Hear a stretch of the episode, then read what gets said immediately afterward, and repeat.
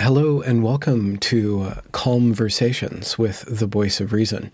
I'm your host, Benjamin Boyce, and today's Calmversant is Little Apostate, who runs an Instagram channel that's very crafty and very clever, and she challenges certain dominant ideologies that I myself challenge. These ideologies that happen to be running amok throughout public and private life. So she's running this Instagram. I was really amazed. Turns out she started a podcast, and then I listened to her. I'm like, I like this girl's voice. I like her thoughts. Sorry, this young woman's voice, this young woman's thoughts. I wanted to have her on, so we have a conversation, as you can imagine. And you actually don't have to imagine it, just allow this podcast to play into your ears. I think you should follow her, at least check her stuff out. She's a new voice, up and coming. She's got a lot going for her. So without further ado, here is Little Apostate. Hello. Hello. How are you? I'm good. How are you? I am fair. Sounds good. What are you up to uh, today? Are you yelling at Benji? Oh, I guess we will see. Oh yeah. Depends on what questions I ask, right? yeah. what kind of dog? Uh, He's a he's a dachshund, okay. a little long-haired one. Yeah, he's super cute. I bet. I mean, why would you Yeah. not have a super cute dog? Yeah, I mean he's my roommate's dog, but he he gets very lonely. So he was sitting at the door, barking and waiting for her to come home. And so Oh, yeah, yeah, he literally he'll sit at the door or he'll stand up and look out the window to see if her car is pulling in. It's very does cute. that make you feel bad because he should only do that for you? Yeah, it makes me a little angry. I resent him a little bit for it. I'm like, hello, I'm right here. yeah. But That's cool. what are you going to do?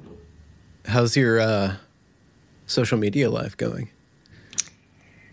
Do you mean on the little apostate or Oh, personal? I guess there's I guess there's several. Then you you run Yeah. several accounts, several different well, so there's there's mine. There's the personal one, and that one is never going good because I'm always always somehow making everyone angry, and good. uh, yeah, you know. And then on the little apostate one, I mean, it's good. I enjoy it, obviously, yeah. I keep doing it. Well, you're not just keep doing it; you're expanding it. Yeah, I'm. Yeah, I kind of took this little leap to using my actual voice, and that's been strange, What but prompted very that? exciting. Did you just have to do it? Was there like some compulsion or an idea or Well, restlessness? so so I went I went on a smaller uh, podcast uh, and heard myself talking for the first time, and I was like, and I showed some of my my closer friends, and they were like, "Your voice actually isn't that bad." And I was like, "Wow." That's really crazy to hear because I thought I had a terrible voice my whole life. So Huh. I was uh, surprised by that. And then I was also surprised how much I enjoyed talking. So, you know, um, that's the first thing I said to you. Well, I mean, Yeah. I guess we had a back and forth, but then I'm like, oh my god, I really like your voice. Uh, would you Yeah. like to give it to me and my audience? yeah. Yeah, no, I, I mean, I was surprised. That was actually a lot of what people said first was nice voice. I'm like, hmm, all right. As long as I have that, I guess I can say anything then. And people, there's, you know, I can only be so bad then. you know, yeah. makes up for maybe where I lack in super high intelligence. Uh, I I don't know about that. I mean, I feel stupid all the time, but I think Yeah. stupidity is relative. I've been hanging out on this uh, this new app. Uh, it's only for iPhone right now. It's called Club Clubhouse. Yeah, I've, I've been watching all the Tim Dillon videos on that. Oh, okay. Um, if Yeah. you have an iPhone, I can shoot you an invite if you're interested. But Oh, yeah, love to. There is a bunch of very smart people, and I don't mean that ironically in the James Lindsay sense, but there are a lot of really smart people talking, and I'm like, I the I'm uh the uh, and then like every once in a while, like I feel like I have to talk just to like say something, and then like all my performance anxiety kicks in, and I can't like get my breathing right and stuff like that. Right. So it's really weird. Yeah. I was just thinking about how my channel is a controlled environment so I can really express myself in Mm-hmm. this format, but there's something about the stranger conversation that I'm just uh, I need more practice in, I guess. Yeah. I mean, uh, the episode or the video I was watching, I was watching one yesterday on Tim Dillon and Joe Rogan and Lex Fridman all went on Clubhouse. And uh, they were talking about how Clubhouse is now going to take over podcasting, kind of. It's going to change up the way podcasting happens. And I was a little sad because I was like, seriously? Right when I. Right when I start, oh, there's some new technology. I know, I know. Like, Actually, it never ends. I was thinking that exact same thought last night while I was listening. I'm like, this is going to change podcasting, and I mm-hmm. just got my foot in the door. Oh. Yeah. maybe But, I can be I an mean- earlier adopter to this thing. I don't know. Right. Well, that's what I'm kind of hoping too. I don't know. Well, but the thing is, I listening to it. There's um, gr- there's a different way of uh, communicating in a one to one or maybe a one on two conversation.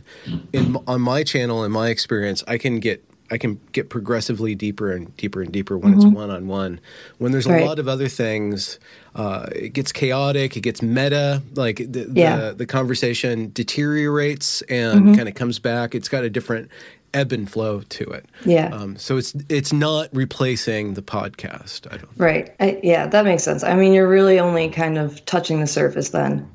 You're never, you know, you're you're right. There's no And getting let- super super deep into a single person's Yeah. mind and yeah, which is what is so interesting about podcasting.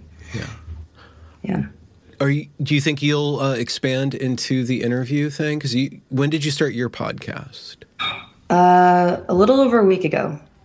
Oh, And okay. then yeah, so very very new. you um, already have like five or six episodes. Jeez. Yeah, I mean, I've I've just been trying to, uh, I guess, kind of get used to it and push out as much content as I can. I do want to expand into the interview uh, eventually because there's only, I'm honestly starting to feel crazy because I'm, I'm like talking to myself nonstop, going for walks, thinking about what, how I'm, what I'm going to say to myself later. like, like it's like a, it feels, it feels insane.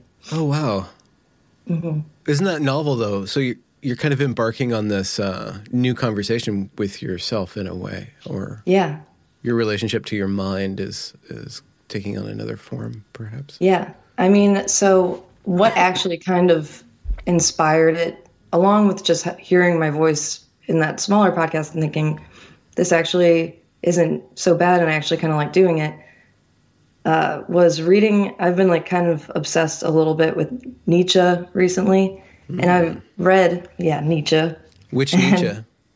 So it was, it, honestly, it was a video I had watched on YouTube. There's like this one YouTube channel that just like, they are way more intelligent, know way more about Nietzsche than I do. But it was a video that went into him getting sick in his mid 30s. So he got like, he was bedridden. Um, he was a hermit. He was just like, life was like not looking good for him. And he decided to start walking and he started walking upwards of eight hours a day. And through doing that, he said, like connecting with the ground every single day in that way, he cured himself of his ailments. And then he went on to write, like, thus spoke Zarathustra and all of, all of his greats. So Okay. Yeah. that that is kind of what made me start I started walking a lot and I was like I'm just going to start doing something crazy. So yeah. I'm going to have a conversation with myself and and see how long I can keep it going. With Little Apostate, um, this particular container that you're putting yourself into, could you describe like what are the parameters or the focus or the kind of the ends that you're you're seeking or what's emerging through that? What kind of topics and uh, tonalities?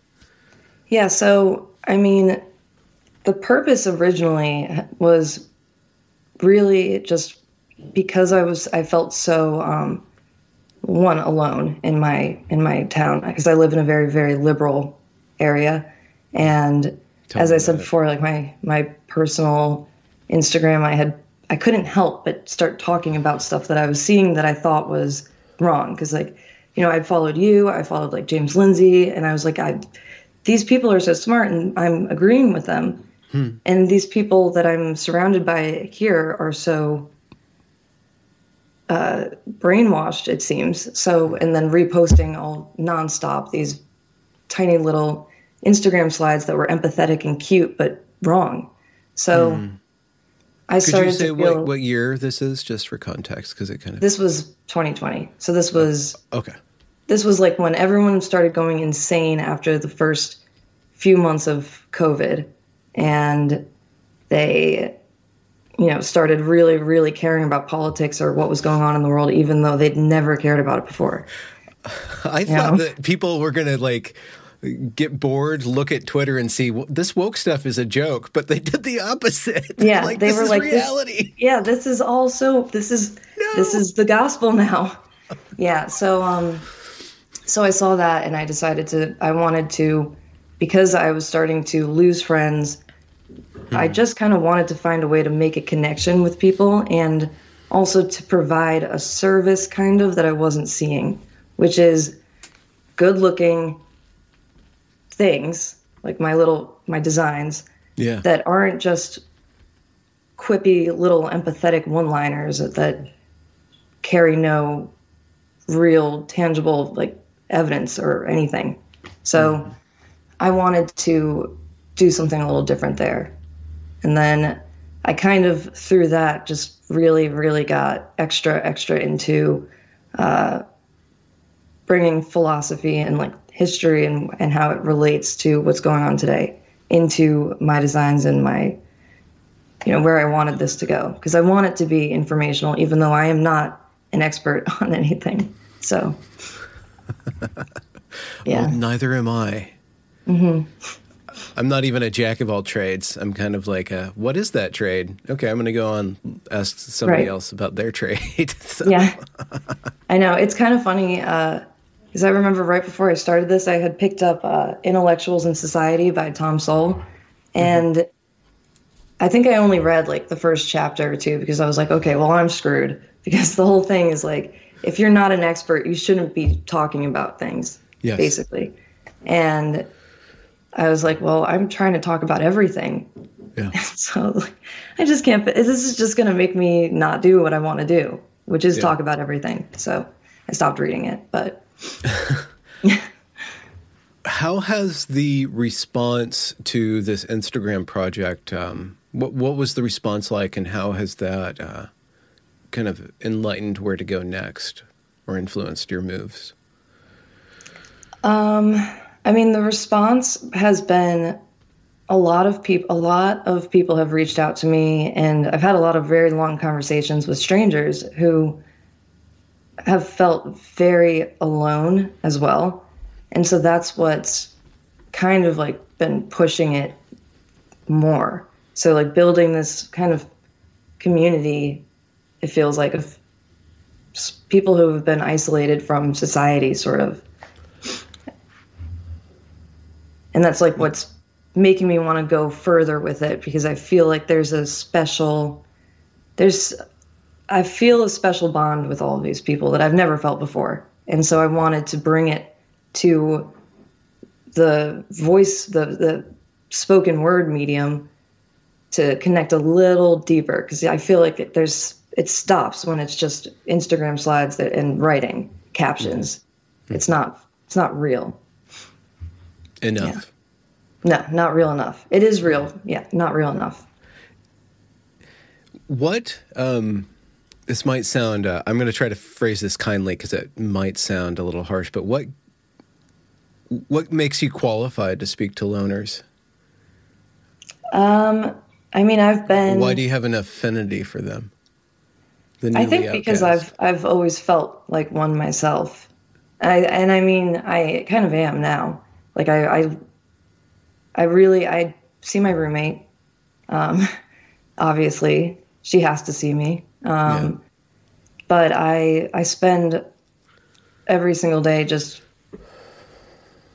alone now, and uh, when I was a kid, that's how I spent every single day, pretty much. Besides, you know, with my mom and, but I was a very, very lonely kid, and I went through a phase where I wasn't. I was very social, but now it's it's kind of it's weird. I've gone back to my childhood, kind of, hmm. and so it's been. I've had. I've always kind of had, I guess, yeah, an affinity for loners and and connecting with them because I myself am one at heart. Let's be alone together. Yeah, exactly. yes. There is a uh, necessity for people who are at least capable of being outsiders right now because this ideology, which we can go into if you want, we can specify if you want, but I'm just going to call it wokeness right now. And mm-hmm. that's got a very shifty, complex definition as I've explored on my podcast and as you've mm-hmm. explored mm-hmm. through your work too. But because this ideology is so dominant and so social and uh, mm-hmm. uniform or unifying in a very specific way, mm-hmm. Um, people are using this belief system or this worldview in order to feel a part of society, in order to engage with society, especially through social media. Last year, there was a lot of uh, rallies and I guess some were protests, some were just uh, rallies, some were riots, but people used a cause to mm-hmm. congregate. And then within that cause arose or was already embedded this entire uh, system of thought, this critical right. theory, this Marxist, uh, postmodernist, uh, all this stuff, which you don't really need to know about if you're just a proponent of that what we can mm-hmm. call wokeness. Like there's different tiers from from normie to expert within that yes. thing. But because it's so there's a quality about it that demands adherence and will alienate people who uh, depart from that or question mm-hmm. that or you know destabilize that in any different way. Mm-hmm. So those who are capable of being outsiders uh, are kind of for this period of time almost kind of the guiding lights for a lot of people who are suddenly were a part of society this uh, wokeness came in and then they can't agree with it or they don't agree with it or they're just mm-hmm. canceled for another reason and now there are outsiders too and they don't have any uh, I, I, either it's a personality trait or the skill set to be outside of mm-hmm. something outside of society so i'm just commenting on that yeah, I mean, I I think that's one. It's it's funny because it is like it's weird that by being an outsider and kind of looking for a community, you're sort of doing the same thing in a way as what these people are doing who are looking for their own community uh, through this crazy time where everyone's been heavily isolated, mm. um, which it's it's interesting that the, it is kind of the same thing in a way, but it's it's different in one group of people are not like there's no welcome party waiting for them. They have to search it out, and the other one is just very easy to fall mm. into and to find. Like I, I think I was reading uh, one person, I, I can't remember who or where. It was just a random person, but they were talking about how how amazing it felt to go out and protest and be a part of something finally and to like be with all these like-minded individuals and it was like really powerful written statement they had on there yeah. and even i was like it really must feel great to go and like throw your fist in the air while everyone else is doing it and you know like that that's a very very tempting thing and it's definitely hard to pass up when you're looking for it mm-hmm. What made you not do that? Um, I mean, I think I just, at this point, I've just been reading too much. I've been thinking too much. Like I. oh no. Yeah, ever since uh, yeah, I went into this a bit on my first, in my first podcast episode, but I was like a pretty heavily indoctrinated, like woke okay. person for a few years. Um, Could you and, give like dates or an age range, just uh, yeah? So when I because it does matter uh, in a way. Yeah. So I was uh, I guess I was twenty. Two when I I had been a conservative before that. Like I, I identified okay. as one. I in, all throughout high school because my okay. mom, my family is very conservative. Um, so I I would argue with people for the sake of arguing when I just and I, I would isolate myself then too. I it was kind of a fun thing for me at that point though. Um, so it was I was like I was just an asshole. I was a, a, conservative asshole who didn't really even know what I was talking about. And then I got switched yeah. because people started to get to me and be like, "You're a bad person." So I believed them. I was like, "Oh my god, I need to rid myself of this like white old man wash that I've like been bathing okay. in." Yeah. And um, I became very, very social justicey, and you know, I I was always angry about nothing, I guess, and or everything, then, or every yeah, everything, um, yeah, anything that anything that someone did, like if a if an old man called me honey, I would be like. like honey. Oh no, I'm i think I called you girlfriend in one of our exchanges. well, now I don't care at all. you can call me anything. I don't. I don't give a shit. But um, yeah. So uh, then it was in 2018 when I started to come out of it. I was 27, 26. I don't know. I once you get a little older, you just well, kind of forget how old you are all the time. Yeah, it doesn't it doesn't get any easier to yeah. remember. but um yeah, I was a, I was like 26 or 27 and So 2018. So this is mid Trump uh mid Trump. Yeah. So I was very upset when Trump was elected. I cried. Um and then I the first hard, 2 years though? I mean really hard or just kind of like weepy weepy. A teardrop. A okay, you didn't go no no, I think a, no. A tear like rolled down my cheek, and I looked at my ex boyfriend at the or my boyfriend at the time, and I was just like, "This is going to be terrible." and then, you know, I mean, in some ways it has been terrible, yeah. but yeah. in other ways, I, you know, but uh, I uh, in 2018, the the whole Christine Blasey Ford that that thing, the believe all women hashtag that was trending. Kavanaugh. Uh, the Kavanaugh hearings, yeah. So watching the whole world, you know, mm. condemn a man, like I kept, it was so hard for me not to just keep going back to the Salem witch trials that whole time. And it was like, if he floats, he's a witch. And he floated and he was still a witch. Like he he made it out of of that hearing without being condemned by by what actually mattered mm. and he was still a witch and so every when i went into work everyone was sitting around talking about how it was that was the most honest testimony they'd ever heard in their lives and how christine, christine yeah christine was uh, you know she was so uh, believable hmm. and i hmm. had been watching it and i was like if i talk about were to talk about a trauma of of that level. Like I don't know how it really affected her. Like I can't I can't get into her brain, but um, it seemed odd to me that she it was such a from so long ago such a traumatic thing and she couldn't stop crying throughout the whole testimony it seemed and she talked in that baby voice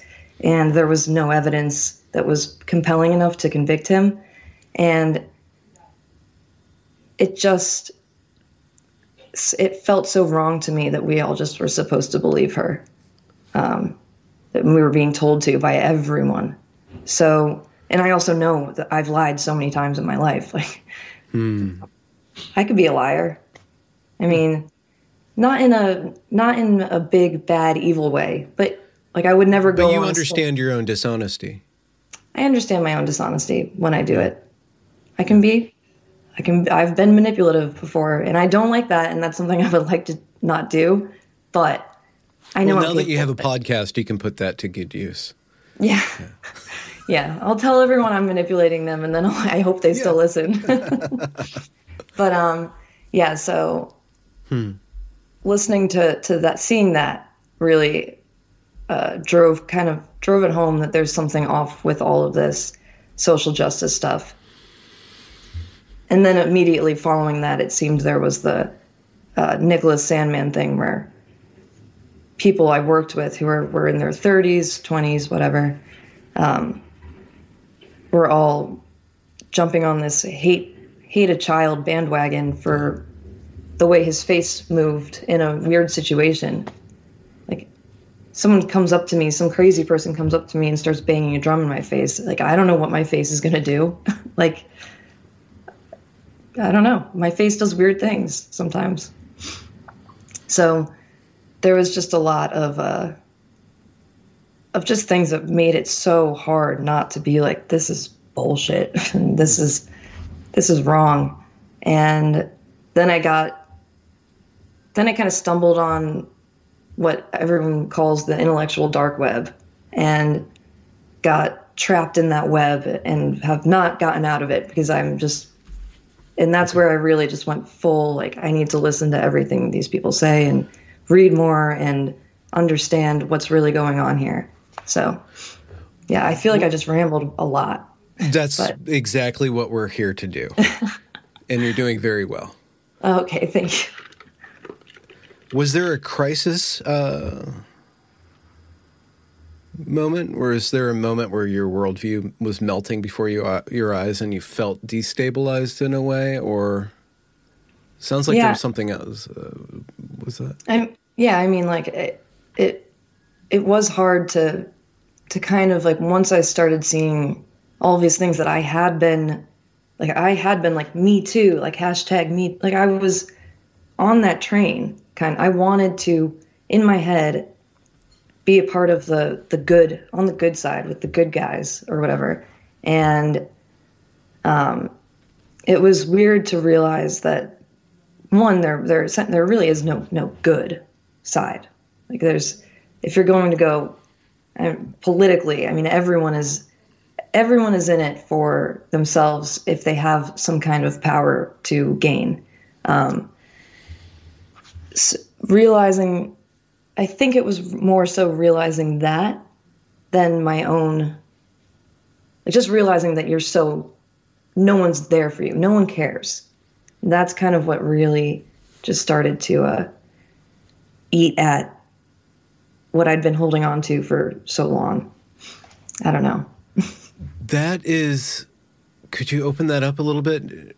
No one cares. So this ideology that's all about caring, mm-hmm.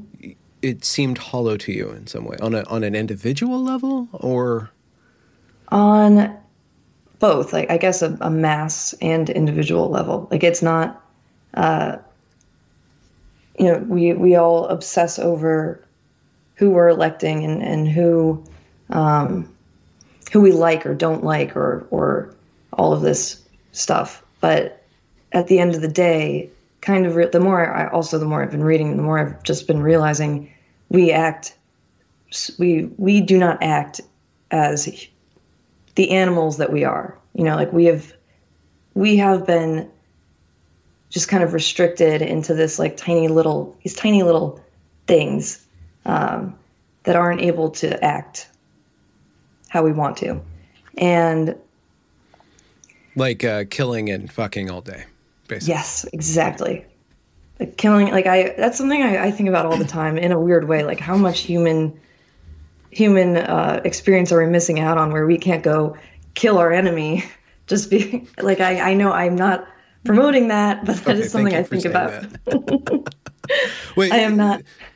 So you put yourself in the position of imagining um, well, that thought experiment, what what do you see on the other end of it? If we were able to give way to our baser passions of dominating through uh, murderous and sexual means, what what do you see as the end of that? And is it grass is kind of greener on that side of things? I think I think it's like I I mean, and this is where I get in trouble too. Um, Good because I I have been reading I, my latest obsession, um, Ted Kaczynski, has been like just kind of the really Unabomber. under the Unabomber.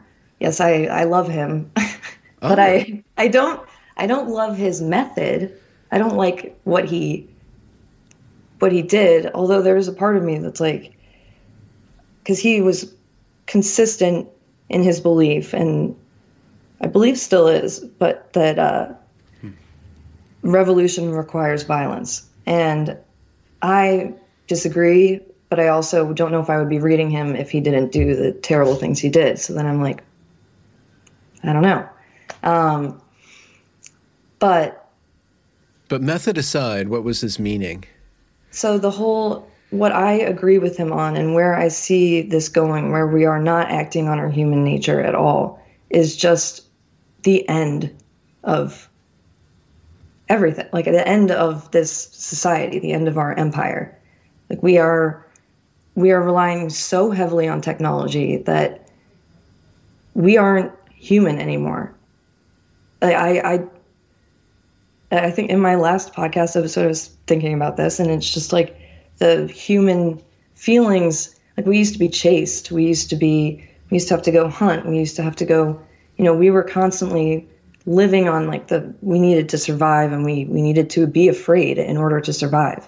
And now it's just like i wake up and i'm like oh i have to get on my zoom calls today for work. And then you know i just it feels very uh, brave new world. We are just uh, pod people. pod people yeah. And i don't think we're rendering ourselves useless obviously. I mean there's the whole ai discussion going on all the time but i think we we are rendering ourselves useless and we're also turning ourselves into something that's not human. And i that's terrifying to me. Hmm.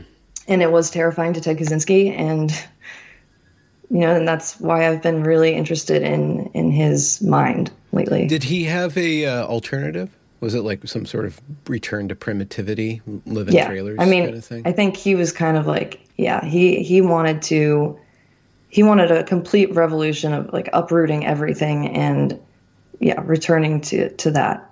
A uh, really great reset. Yeah, a really great reset. Which I mean, honestly, I don't think I'm willing to go that far at this point. I would definitely not be equipped to survive. so but I, I, I do think that there's truth to what he says, and I, I just think it's very interesting to think about because it's yeah, it's terrifying. So there's there's definitely an arc that you're kind of describing here, um, mm-hmm. and you you were an uh, a jerk, jerky mm-hmm. conservative. I was a jerk. and then you were a righteous uh, justice warrior, mm-hmm. and then you went into the Q uh, level of questioning everything. Yeah. Can't choose, I guess. But it seems yeah. like you're returning to a more, uh, I guess, some version of not left or not revolution. Well, it seems like there's some sort of reactionary, uh, but I don't like the word reactionary because it's actually not correct. But um, question what was conservatism to you when you were jerky conservatism? When I was conservativist. Yeah, when I was jerky conservative, uh, conservative, I really just wanted like, I mean, what I would, the books I had been reading, I was reading like uh, Ann Coulter books. um, okay. Yeah, I was I was reading Katie Pavlich, I think was her name, and I was very very very anti-abortion. That was my like big, big thing. But I didn't even truly believe that. I don't know. I, I just would, if I got into arguments, I would just. It was so easy to take the the hard line of baby killer. Baby killer, yeah, and that was so for me. That was a fun argument to get into because I was I would be like, "You're a murderer, you're yeah. evil," and that's so easy to say because the line those lines that are there's there's some really hard lines to argue like if you if you're arguing for maybe a short short term abort like the three uh, eight weeks ten weeks whatever it is if you're arguing that line it's that's a harder line to argue because there's no we don't know exactly when the the life matters the only thing you can say is if it you're a killer in general if you kill it yeah. or not. So that's that was what the when I was a jerk. I chose that mostly. Okay. Was was there like a religious context for that? Or No. was it so it was kind of just socio-political that Mm-hmm. that was your tribe kind of thing? Yeah, I, I've never been uh, religious because my grandma kind of ruined that for me. Oh, okay. Yeah, Atheist I just grandma? remember. No, so opposite? no, the opposite. Um, I had uh, been wondering. I was like nine or eight or something, and I was just like, I had just found out that Santa wasn't real, and Oh, I was like, well, that makes sense because I've never seen him, and you know, like, never seen the Easter Bunny, never seen this, never seen that, and then everyone kept talking about God though, and I was just like, all right, well, where where is he? So I was just had one been wondering, um, and it was harder to find out if he wasn't real because, like, with the Easter Bunny, I searched around and I found, you know, the Easter eggs that my parents would put food in, and I found like the Santa written on a present before Santa was supposed to be there. So there were all these things that helped me realize that those things weren't real, but God was so much harder to find out. So I thought I'd ask the wisest person I knew, so the oldest, my grandma, and I asked her, I was like, "Is God real?" And she said, "Yes." And I said, "Well, um, what happens if you don't believe that He is?" She and she just looked at me, no compassion in her eyes, and just said, "You go to hell." And so then I, I walked away and I was like, "Oh shit!" Like I don't know what I believe, and then Oh yeah. was okay. terrified for years after that. And then slowly was like, that's a terrible. If God was real, he wouldn't be doing that, making me feel that way all the time. So, yeah, that's why that got ruined for me. Hmm. Mm-hmm. So, what do you think about the um, religious question then, or at least the derivatives of religion that kind of dog us no matter what we do? If we say that we're not going to go to church, we don't believe in anything, all of a sudden we have a bunch of people marching through the streets demanding that we believe in their cause. It seems like human beings on a group level and on an individual level need some sort of metaphysics. Uh, To stabilize or to contextualize their, their belief and their meaning. Have Well, you yeah, been I- wrestling with that? What do you think about that?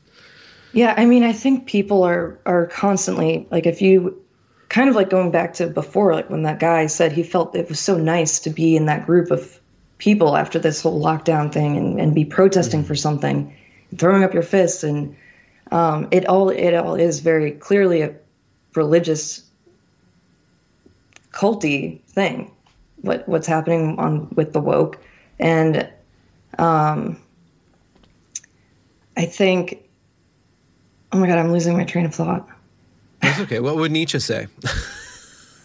I mean Or Kaczynski, whatever, whatever patron saint you want to choose. Yeah. Um, well, now I'm honestly forgetting the first part of your question. well, it, I'm, how do you make meaning without an outer limit? Um, I, I understand. I, I don't want to get into theology and that rudimentary discussion, but it seems like when we take religion out of society, we have all of the different things that it was organizing, but they're disordered now or they're covert. And a lot of what we call wokeness, and we can get into all the different mm-hmm. varieties of it, et cetera, et cetera, et cetera, mm-hmm. is rebooting certain aspects specifically of Christianity with regards to uh, hamartiology, I think, or some notion of sin, uh, some notion of original sin, some notion of uh, guilt. And guilt and shame are there uh, without that religious context, without a way to render it out of our immediate right. area, Right. we need to Yeah. end up scapegoating, slaughtering somebody. We need to find an innocent um, Mm-hmm. Yep. Mm-hmm. and adulate them. And so there's a lot of vestiges of Christianity uh, with regards to certain conceptions of Jesus and Mary and the, and the Son and the Father and judgment and hell. That's all Mm-hmm. there, but it's it's disorganized and it's got like all these different terms that are put there. And there's this, so it, it's trying to recreate the mythology of our nation by saying that our nation is founded on oppression. It's not that our nation is iteratively straining oppression from it. It's the most important thing is the oppression, and you can't get mm-hmm. away from that because it just the even if it's not there in front of you, it's systemic and it's implicit. So there's mm-hmm. a hell, heaven and a hell in the whole mm-hmm. thing. So I'm mm-hmm. just wondering what your thoughts are on what do we do with all that religiosity without a religion or, or what, how do we how do we manage that on an individual and society level? Big question. Maybe you're not even yeah. interested in this question. No i am Which interested I in that. I, I am interested in that. And i mean that is what one of the most terrifying things is is that they're it's being i mean this is like when you talk to a religious person they are it's a scary thing to see how how far they would go for this mm. religion, you know? Okay.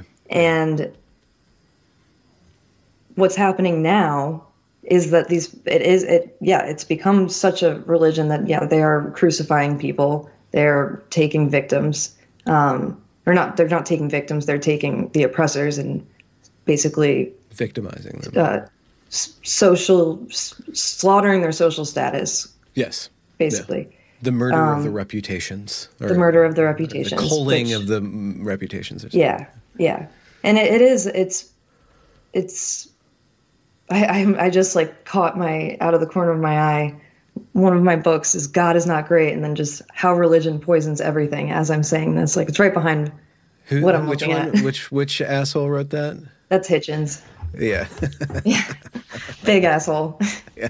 but good one. Um, they all kind of have to be. Yeah. But uh yeah, it's it's I mean kind of seeing it play out in my personal life with in regards to, you know, the second I started speaking out, it mm. kind of attracted all attracted all of the people who were most susceptible, who needed something, I guess, um, and bought into it hook, line, and sinker right away with the whole wokeness and the protests and um, they were starting to call like I, my friends were getting multiple calls from these random people who knew me by association asking how they could associate with me.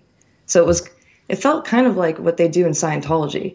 Like and that was i remember being obsessed with the church of scientology before because that was so weird the way they would you know really just start to like cut people out the second they made one wrong move.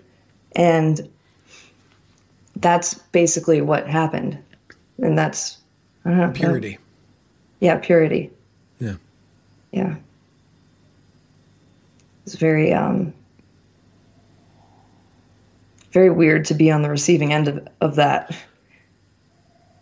Yeah, so you went from kind of being destabilized inside of yourself, and once that manifested outside of you by speaking about it, then it that destabilization was just rippled through the entire uh, your entire social structure. Then, mm-hmm. so it started with the mind thought. That's just there's something terrible about an ideology that does that.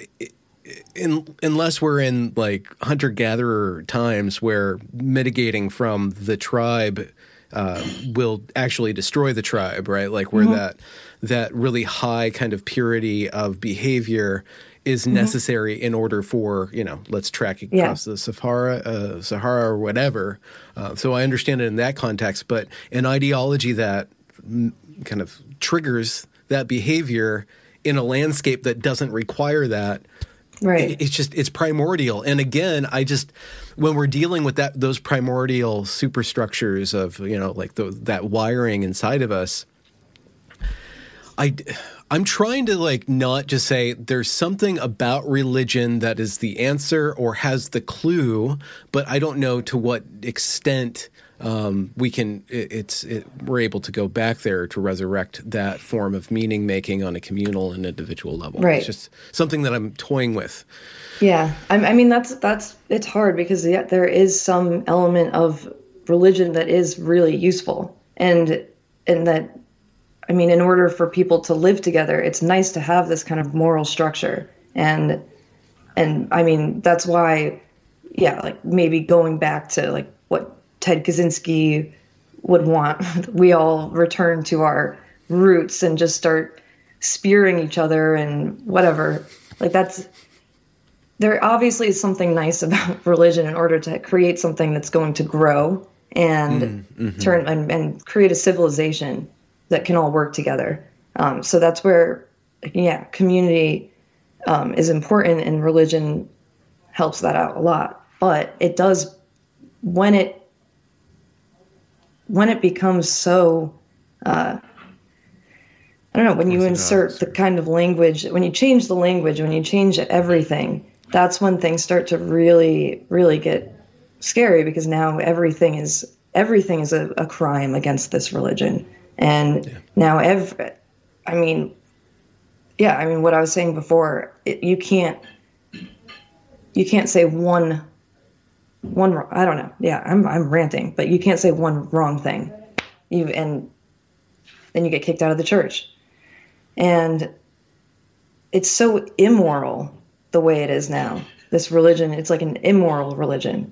And now every like identity politics the obsession with sex like all of this on a it seems like it's the religion has been flipped to instead of being you're good what you're be good like, you know abstain from sex like uh, man and woman get married like all of that. Mm-hmm. um, it has completely flipped to be have sex all the time and do drugs and, and experiment and be if you're a girl you're also you can be a guy or you know who you don't have to be anyone. And it's just become it's so it's strange how it's flipped to me. I don't know. Mm-hmm, it's, mm-hmm. It's, A, very weird opposite mm-hmm, mm-hmm. mm-hmm. There's another path, but it's an elitist path, and uh, those who take it suffer. But no matter what, you're going to suffer. So I guess that that's not that big of a deal, um, mm-hmm. or novel in any way. But there's the path of art, and that's something that you brought up in your uh, podcast that you published, like I think 18 hours ago or something like that. It was mm-hmm. yesterday, uh, and you brought up Kerouac, and you um, brought up uh, art, and even got a little emotional you entreated this kind of romantic was, domain right. in a way. I was unlocked. very embarrassed. yeah, I mean, I, I don't.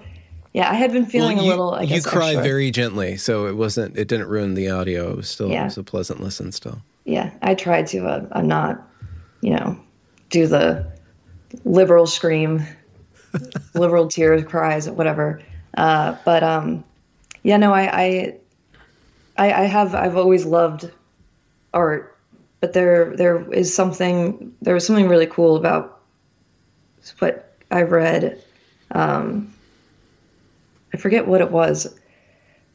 I mean, I got inspired to start looking back into Kerouac because I had been listening to the Lex Fridman podcast with when he had Tim Dillon on, and I just thought it was such an interesting quote to choose before Tim Dillon comes on. The one the um, the most like famous Kerouac quote. Uh, I forgot it in the podcast last night a little bit, and now I'm forgetting it again. But where, oh, you know, things are exploding across across the sky. Oh, the only ones for me are the mad ones, the ones who are mad to live, mad to talk, to serious of everything, whatever. Um, I thought that was an interesting quote and such a powerful thing for what what we're you know what by something like this, like by starting a podcast, mad to live, mad to talk. Um, mm. and and just you know kind of pursuing madness through art a form of art or whatever. And i i think that's kind of exciting to think about. Like i've people like us kind of are just kind of saying yeah i'm choosing madness right now. I don't know. That's that is kind of what i'm choosing i think yeah yeah yeah and it engages multiplicity of your faculties uh, your voice, your eye, uh, mm-hmm. your mind, your questioning, your mm-hmm. decision making, I guess, your certainty. Yeah. Well, I mean, it, it feels far more vulnerable than than anything I've done. It's not, and I mean, I've I've always been kind of like a the type of person to, well, ever for the past few years, I guess more. But I I like to do things that I feel scared of I mean, like, yeah, a couple of years ago, getting a motorcycle, like things like that. Like, I just, hmm. things that might kill me, essentially. And this, for some reason, feels like this might kill me too. so, hmm. yeah. And it, it, yeah, just being so, having so many things. I'm, yeah, but like you said, I'm using my mind, I'm using, I'm using my voice. I'm trying to connect words together at a rate that I don't usually do. Um, and it's it's hard and it's scary. Wait, are we? Am, are you speaking in 1.5 times speed, like right now, from your normal voice? Yeah, my my normal voice is more like this.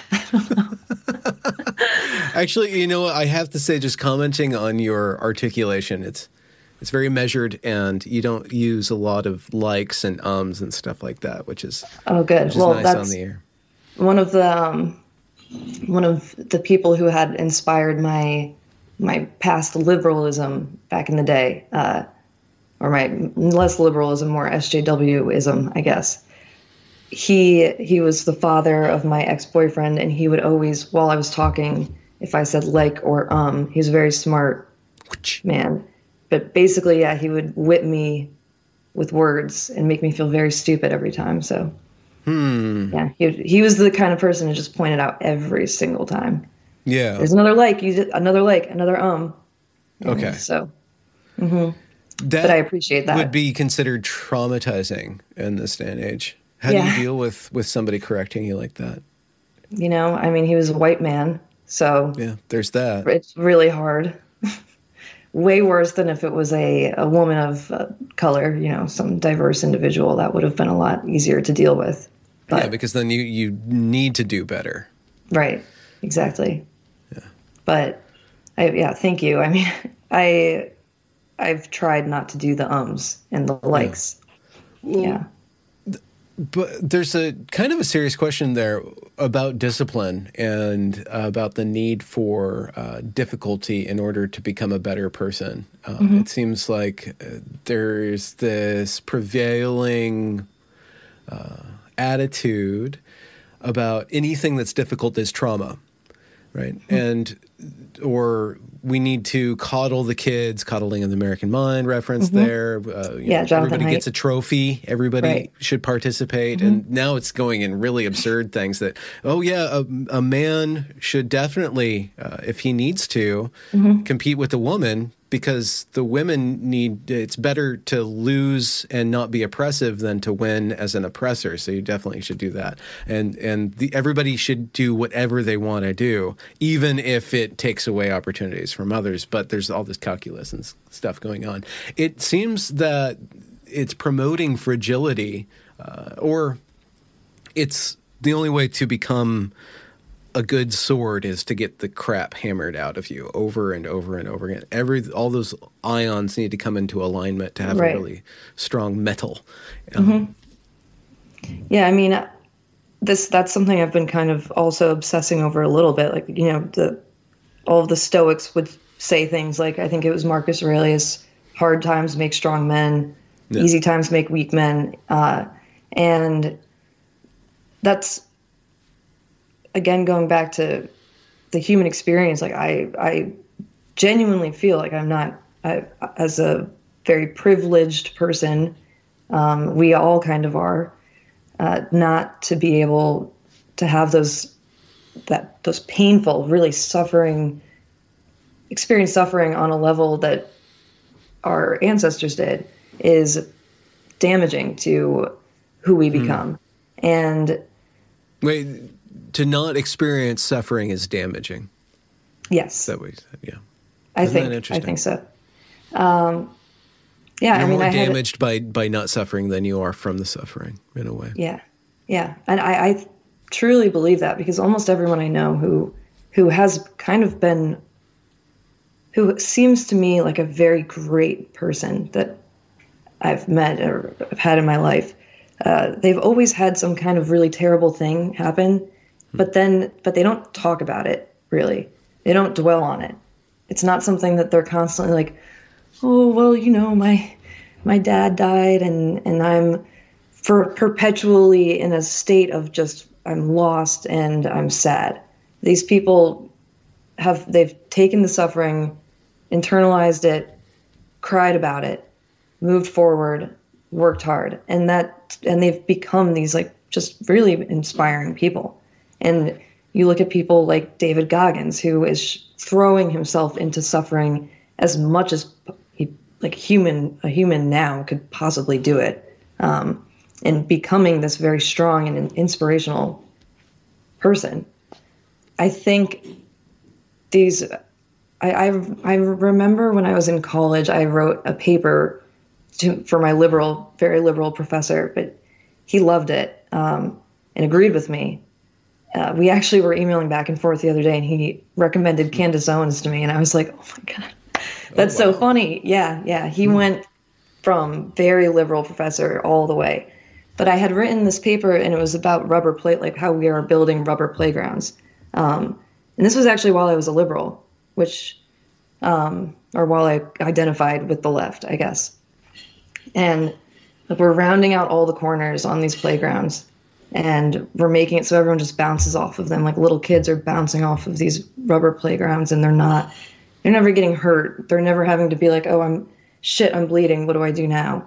Like it's always you know mommy i fell and then help me. I don't know. You know it's i just think that we're we're hmm. ra- we are raising a the next generation is going to be full of very weak yeah. weak people it, we're simultaneously we're narrowing the spectrum of experience uh, by trying to cut off the very hard parts of life. We're also mm-hmm. cutting off the we're not intending to, but we're cutting off you know this this other realm of human triumph or mm-hmm. very extreme. Uh, uh, works of art, let's say, without that mm-hmm. really hard stuff. Uh, right. While we're while we're narrowing the uh, spectrum of actual experience, we're finding all these fake spectrums. Uh, just I'm just thinking about this gender spectrum that mm-hmm. is it's it's so it's so broad that it's you know there's even parts of it that that aren't even in a spectrum. There's spectrums within spectrums and stuff like that. So the the human desire for a breadth of experience is being deferred from reality into these pseudo realities, and it seems like there's this drive to find a limit in a mm-hmm. way, even though these these this generation that's been limited so much for the sake of mm-hmm. safety. Mm-hmm and our country's limited more and more for the sake of safety. Uh, I'm right. talking about everything post 9 11. Yeah. And if the certain people get their way, everything post uh, 1 6. We'll see. Oh, yeah. Right? Yeah. Uh, but th- that that human in in exploding, say something like gender, people are actually in a weird, perverse way seeking a limit. They're seeking a mm-hmm. limit by trying to escape a limit in a, in a way. Uh, that's right. kind of it feels like a half formed thought, but Maybe well, I mean, it's an interesting thought, though. I mean, I kept while you were saying that, I just kept picturing, uh, not like I wasn't listening and I was just picturing this, but you were making me picture uh, you can the do door to Narnia. You know, the door yeah. to Narnia when they, like, it's, it is, it's an escape of reality, um, where where there is actual suffering to be had, like the born, like the the mundaneness, I guess, of, yes. of everyday life, which is now what we are in and then to open the door to Narnia and then oh my god there's there's a you know a man with a different bottom half over there and there's a little elf yeah. man over there or whatever and it's just like uh, it does it feels like they're it really is trying to recreate a fantasy world where there are no limits but yeah where where there ends up being a limit somewhere in there. I don't know. Or now, yeah, now and, I'm doing half formed thoughts.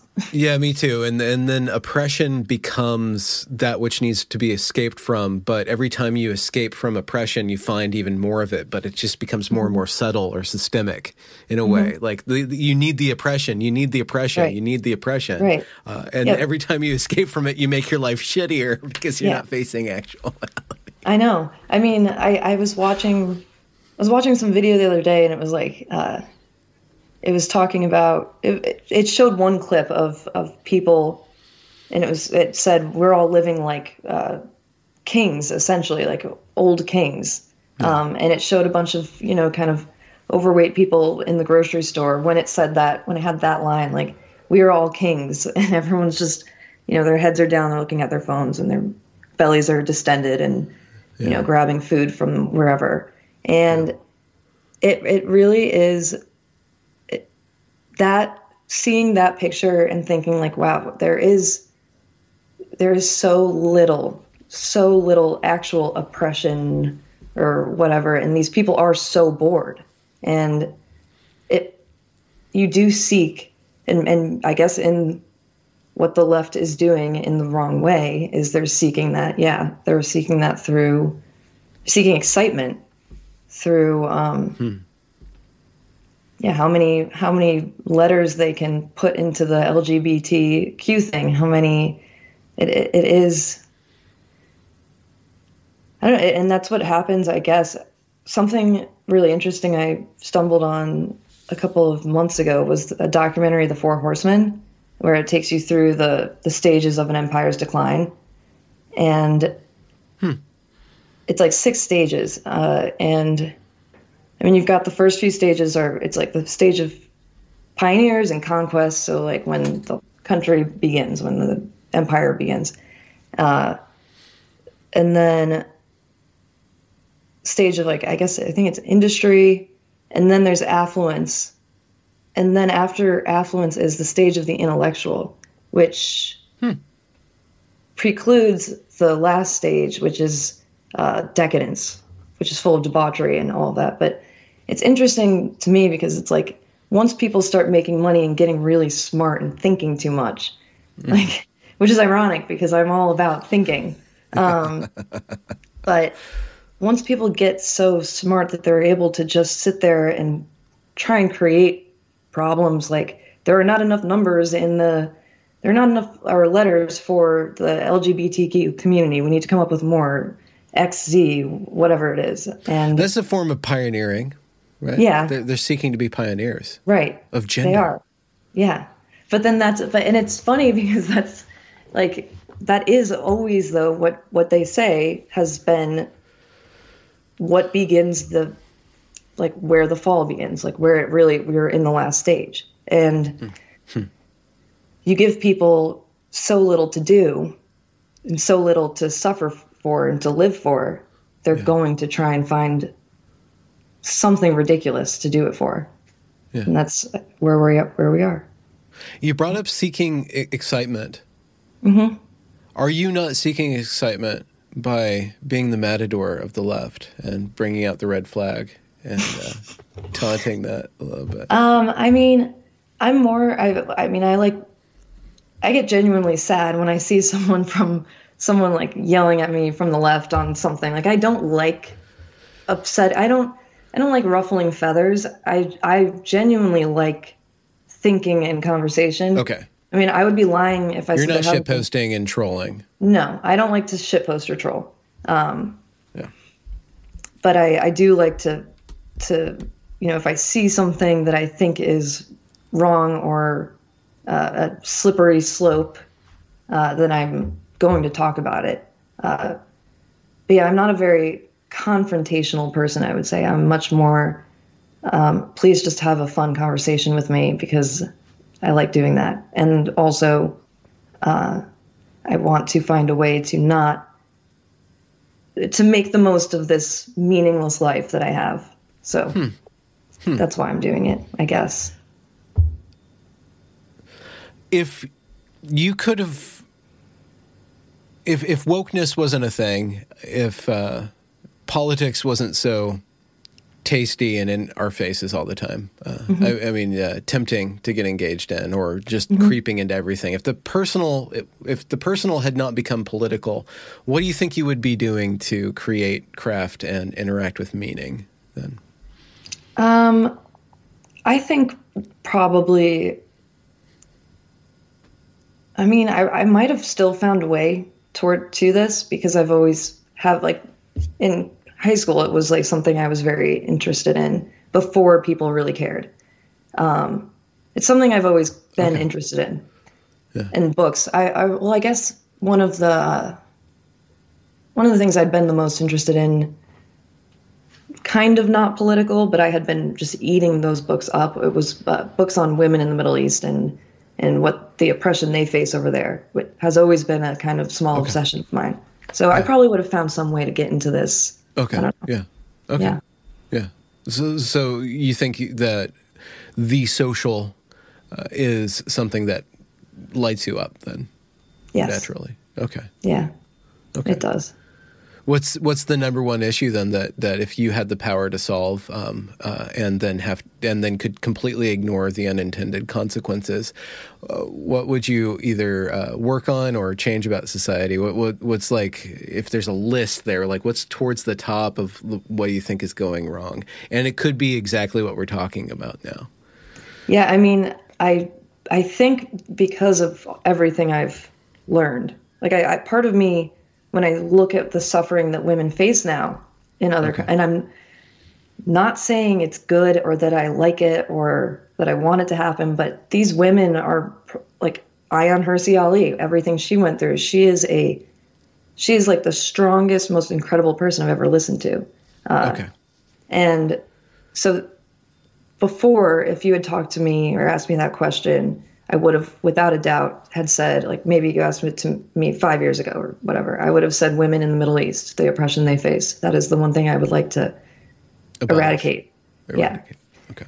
Um, and now, the more, the more and more and more I've learned, and the more I, I would like to find a way to stop the cycle of these empires falling because it always is when we get obsessed with sex and identity and all of this ridiculous stuff that doesn't matter. So I guess it would be hmm.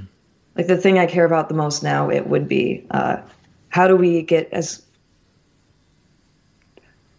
how do we stop um, identity politics from seeping in and destroying everything and kind of destroying our, our humanity along with it, along with this civilization. And I don't know. I, I that's. Mm-hmm.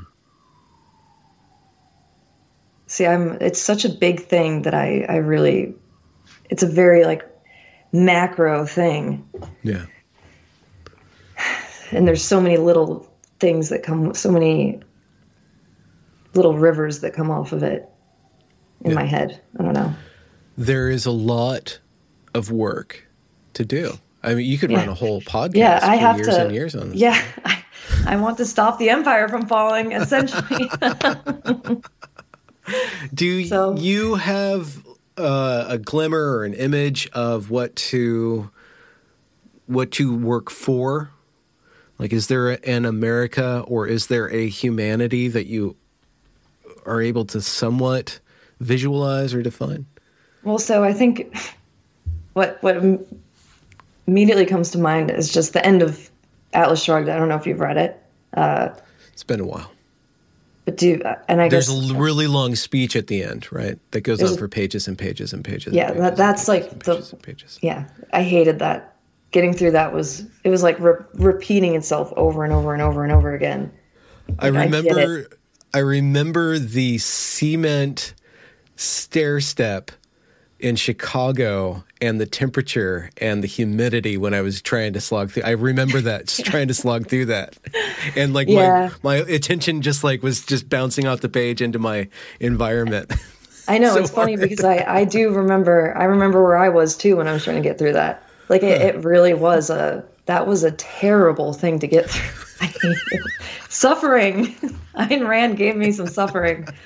Um, Hmm. But yeah, at the at the end of uh, Atlas but Shrugged, after you this, get through that, yeah, okay. Yeah, my utopia, like my utopian dream, I guess, because I think her, at, Ayn Rand is a bit utopian in its her ideas, um, but it would be, you know, you see this world coming to an end, everything is coming to a stop. Trains are literally stopping um, in this book, and uh, there are the, I guess, the individuals in the book who then go and create a new society full of strong men who are willing to work and to, you know, trade time and and and just create a quality like everyone works hard. And mm-hmm. in my head that's what I picture, like the perfect end to whatever like however many years down the road that is, the pioneers that come and recreate society are all a few strong men. I don't know. Mm-hmm. That's mm-hmm. in my dream. The, I would be yeah, a part the of problem, that. The problem with affluence is that there is uh, enough excess created by the industrious that there's just an entire class that is almost by necessity removed from harsh conditions, removed right. from being compelled to work. Mm-hmm. I mean, mm-hmm. I my life has been all about working as little as possible, and I've worked my ass off in mm-hmm. order to not have a job, right? So I, mm-hmm. you know, because I don't want to like surrender to that particular mode right. of being. Uh, so, well, I respect so, that. Well, yeah. So you you have to just be yeah, they call it the grind. You just have to always be grinding yeah. in yeah. order to not like become the sausage, you know, in yeah. a way. Well, that's, I mean, I'm trapped in that. I'm in the nine to five, uh, yeah. you know, and, and I mean, I wake up every, every day and I have to answer to someone else. And yeah. I mean, that's another reason why I'm trying to do this because this is something I actually enjoy doing. Mm-hmm. And to think of all of the, every second that I'm just giving to this these people that don't really care about me um, mm-hmm. for a, a, cause that I do not care about. That is that is something that uh, you know I've been thinking about a lot, like how hard I am now working in order to not work as well, like to because I don't want like I, I don't I hardly see people. My only interaction with people has been walking past people on the street on long yeah. thinking walks where they then pull up their mask the second they see me. Yeah. You know, and yeah, I want to, um, yeah, I'm working, like you said, working my ass off to not work. Yeah. I think we should end that there. I want to okay. argue with you off camera if that's okay. And not okay. in an argumentative sense. I want to challenge okay. you about something. Okay. Off camera, if that's okay. I'm going to stop the recording now. Okay. Uh, yeah. Challenge uh, me. Congratulations for reaching the end of the discussion. If you enjoyed it, do be sure to leave a review or a comment or a thumbs up or whatever you need to do to show that glorious algorithm that this is some good stuff. And do be sure to go and check that back catalog as it is brimming full of fantastic conversations. Links to provide monetary support are down there in the description as well. Have a good night.